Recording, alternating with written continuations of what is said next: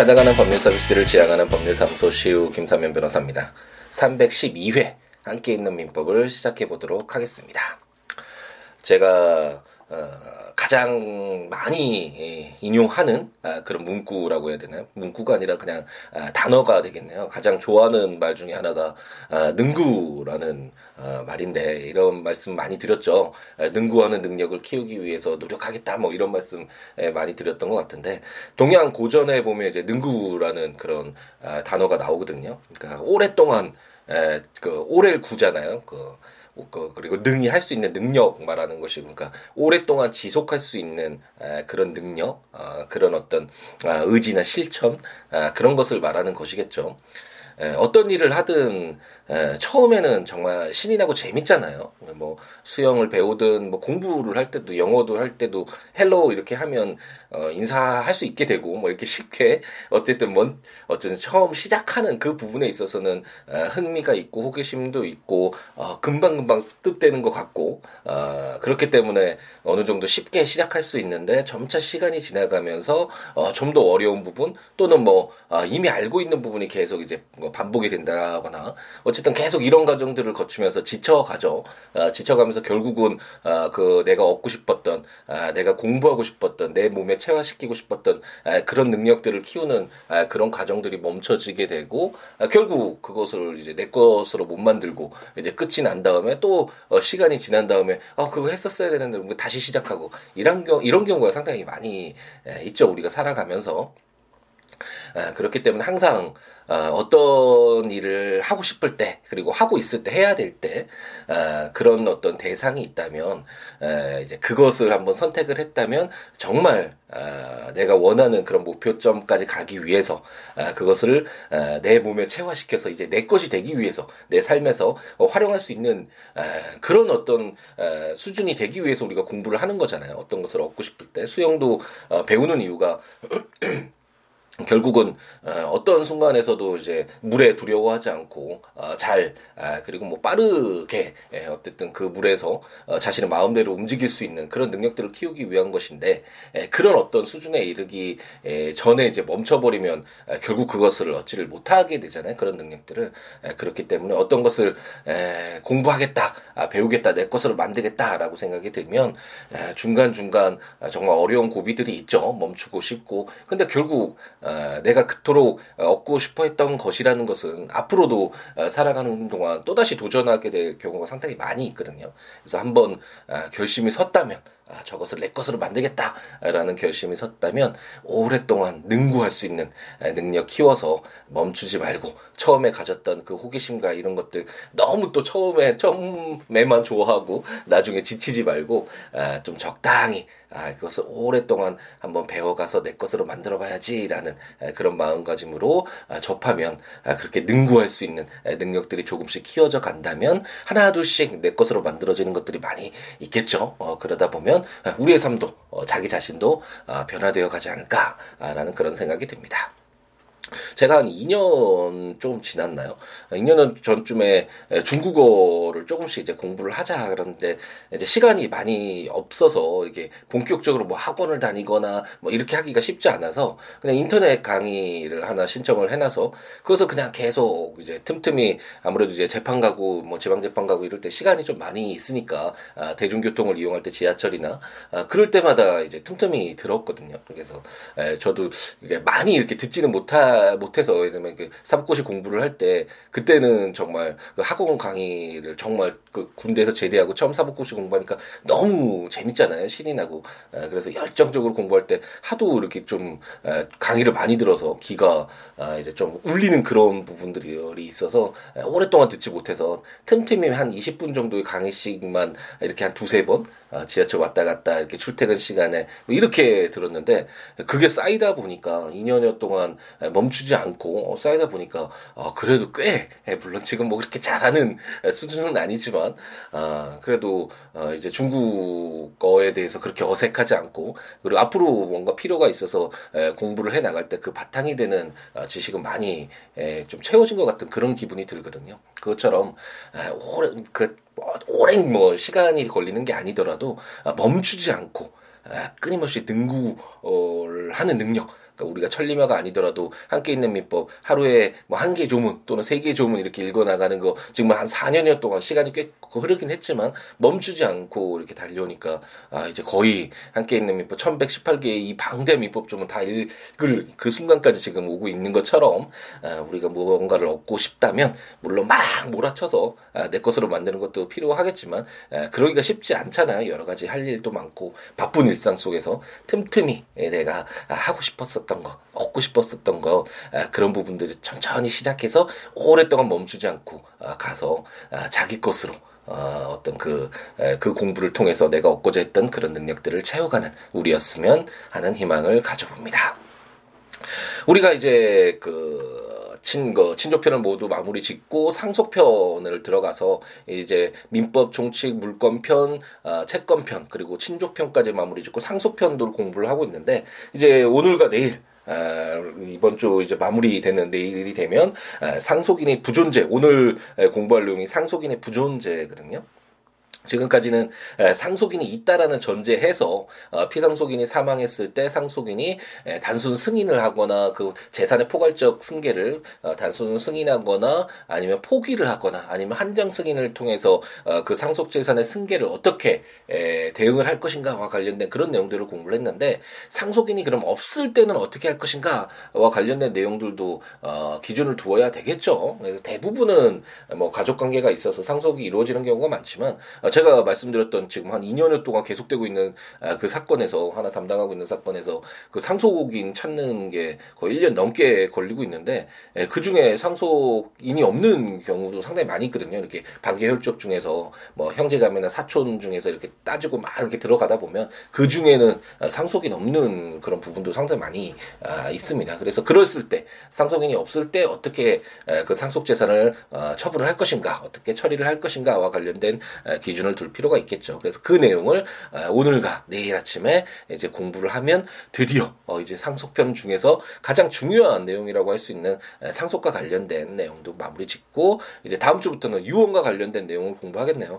어 정말 이제 마지막을 향해서 가고 있죠. 어, 다음 유언이 1060조부터인데 아, 거의 이제 한 50개의 조문 남았나요? 아, 유언을 공부하고 아, 유류분과 관련된 몇 개의 조문을 읽으면 드디어 어, 함께 있는 민법 우리가 정말 천리마는 아니었지만 아, 뭐 백리마, 십리마 천천히 걸어가는 아, 그런 아, 어떤 태도를 보였지만 그런 자세였지만 꾸준히 멈추지 않고 4년 동안 달려왔더니 정말로 이제 정말 마무리가 되어가는 시점에 왔습니다. 아마도 5월달에 마무리가 되지 않을까 생각이 되는데 함께 있는 민법 어, 드디어 이별을 해야 될 시기인가요?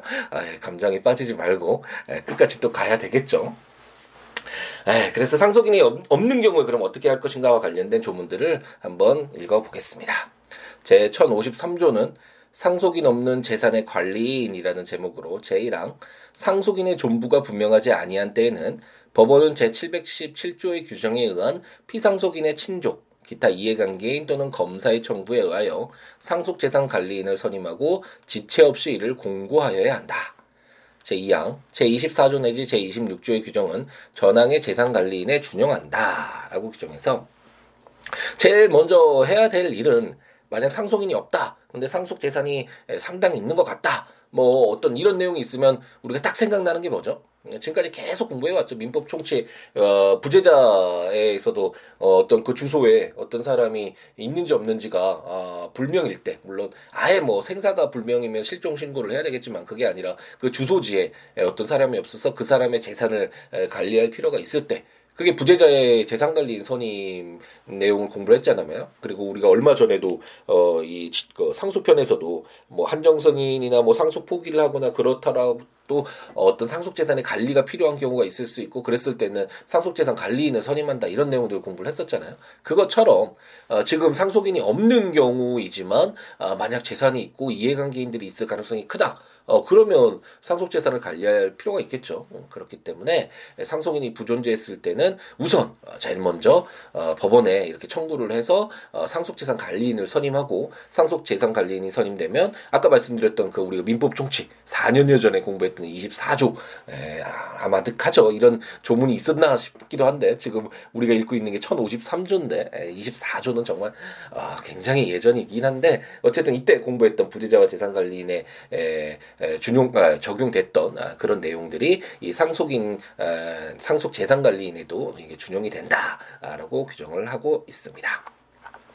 제1054조는 재산 목록 제시와 상황 보고라는 제목으로 관리인은 상속 채권자나 유증받은 자의 청구가 있는 때에는 언제든지 상속 재산의 목록을 제시하고 그 상황을 보고하여야 한다라고 해서 어 상속인은 없지만 그 피상속인 게 돌아가신 분의 채권자라든지 유증을 받기로 했던 사람들은 어, 그 재산 상태가 어, 어떻게 유지되고 있는지 재산이 얼마나 있는지 자기가 어, 받아야 될 그런 권리를 행사할 수 있는지 이런 것들이 굉장히 궁금하겠죠.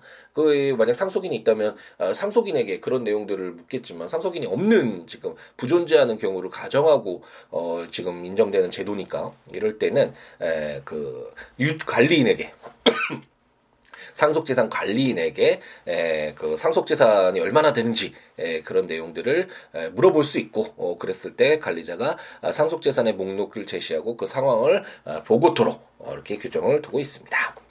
내용이 그렇게 이제 새로운 것이 없죠. 우리가 에, 공부를 정말 오랫동안 해오다 보니까 아, 그 어떤 아, 법리라고 하죠. 레걸 마인드라고 할 수 있는데 그러니까 공부가 어떤 내용의 그 지식만 얻는 에, 그것이 뭐 어떤 주된 목적일 수도 있는데 공부를 하다 보면 그 내용을 알게 되는 건 맞죠. 뭐 아, 수학을 공부한다 그러면 수학을 공부 어, 그나뭐 방정식을 푸는 법 그 내용을 우선 주된 지식으로 얻게 되는 건 맞는데 이렇게 공부를 하다 보면 아, 사실상 이로 인해서 여러 가지 파생되는 그런 능력들이 많이 향상이 되죠. 수학을 공부함으로써 이제 논리적이게 되고 어떤 어 일반화시키는 능력이랄까요? 이런 능력 능력들도 굉장히 에, 발달이 될 수도 있는 것이고 이런 우리 함께 있는 민법에서도 민법 어떤 민법이라는 지식 이 법률의 지식만 있는 것 같지만 이렇게 있다 보면 어떤 어, 사회 어떤 관계 속에서 어떤 분쟁이 발생했을 때 그 어떤 분쟁을 해결하는 그런 능력 그리고 이해관계를 조율하는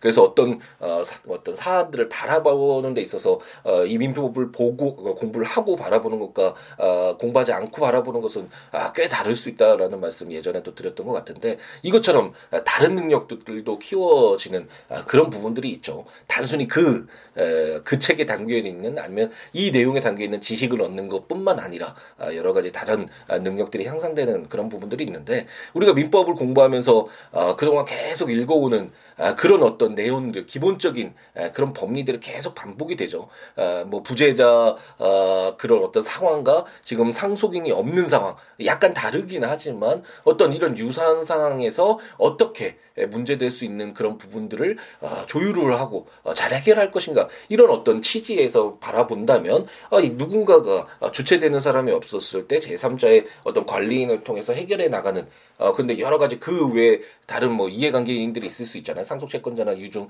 그런 부재자의 뭐 채권자도 있을 수 있고 이랬을 때 어떻게 해결하는 그런 기준들은 아, 계속 아, 이렇게 반복되고 있다 그리고 크게 다르지 않다라는 것을 공부를 해 오면서 우리가 아, 어느 정도 이제 아시지 않았을까 느끼지 않았을까라는 그런 생각이 듭니다.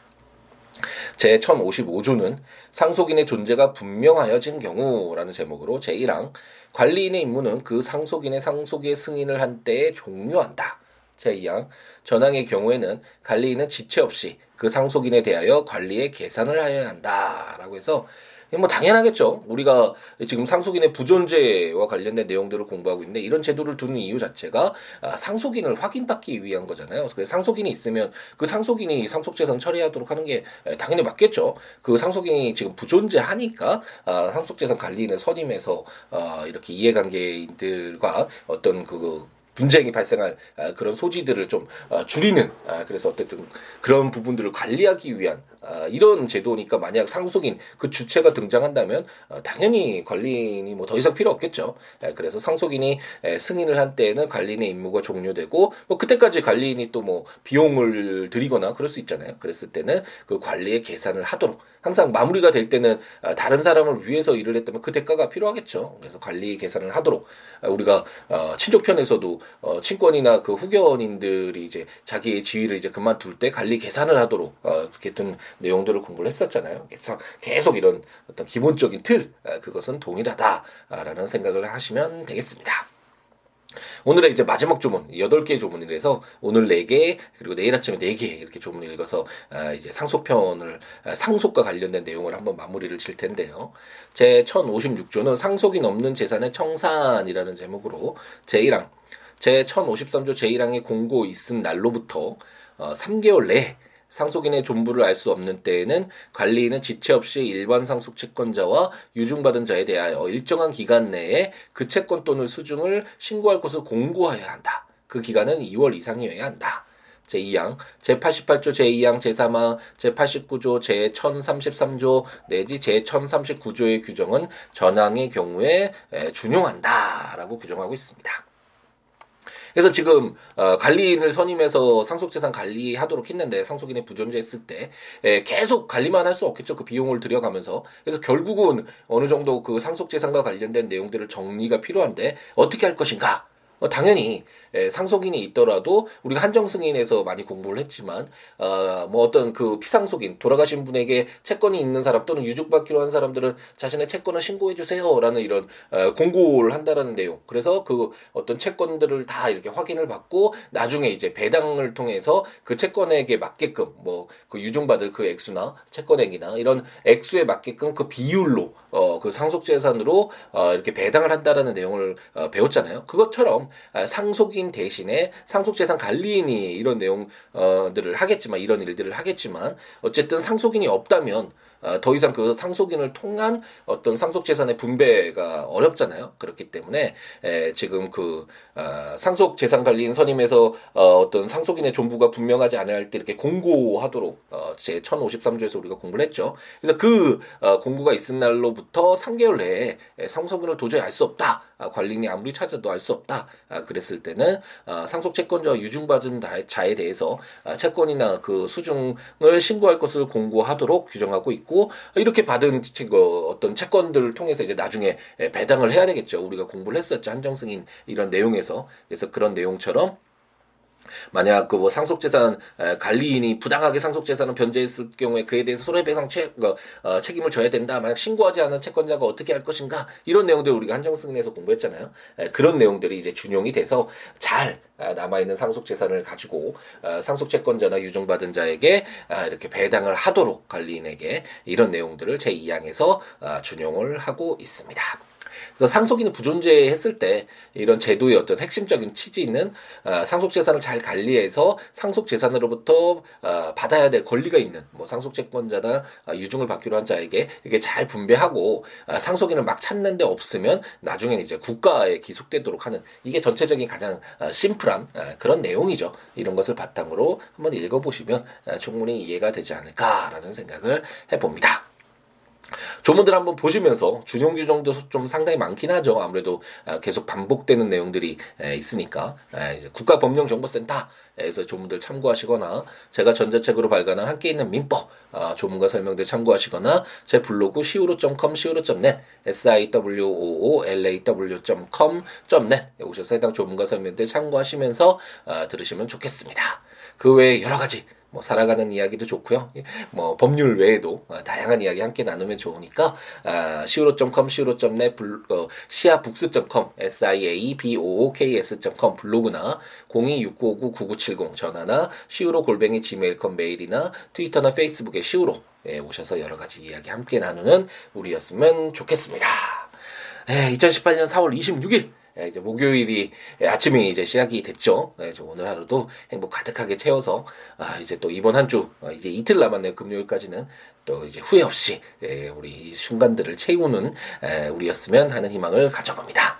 다음 시간에 이제 상속인의 부존재 예, 네 개의 남은 조문들을 가지고 찾아뵙고 다음 주부터는 이제 유언과 관련된 내용을 공부를 하겠네요. 끝까지 멈추지 말고 능구하는 능력으로 이제 얼마 남지 않았죠. 4년여 동안 달려왔던 아, 정말 마지막 고지가 얼마 남지 않았는데 아, 최선을 다해서 열심히 열정적으로 채워가는 우리였으면 좋겠습니다. 오늘 하루도 행복 가득하게 채우시기 바랍니다. 감사합니다.